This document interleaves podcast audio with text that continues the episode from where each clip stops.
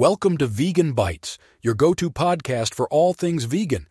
Today we're diving into the world of plant based industry and its challenges. Let's get started. First up, the consumer is king.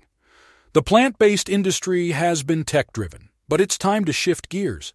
We need to understand our consumers better and tailor our products to their needs.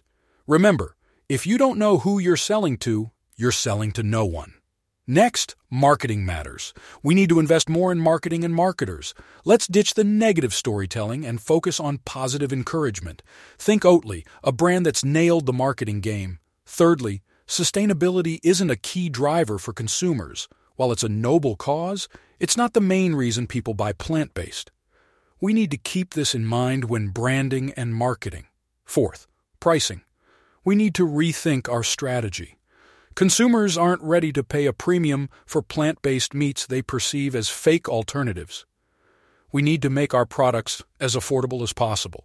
Fifth, let's not forget the food and food tech. We need to celebrate the culinary aspect of our products and talk to foodies.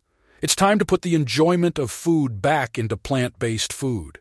Sixth, we need to stop mimicking animal products. Let's create new formats and foods and avoid direct comparisons on taste, texture, and price. Seventh, we need to invest in behavioral change. Changing what's on people's plates requires a significant cultural, social, and behavioral shift. It's a marathon, not a sprint. Eighth, novelty and hype are over. We need to get back to business basics and fight hard to gain consumers back.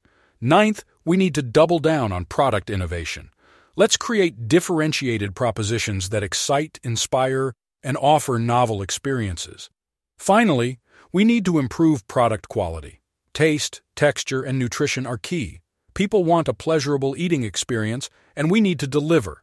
In conclusion, the plant based industry has its challenges, but the mission remains the same to find new, sustainable ways to feed ourselves.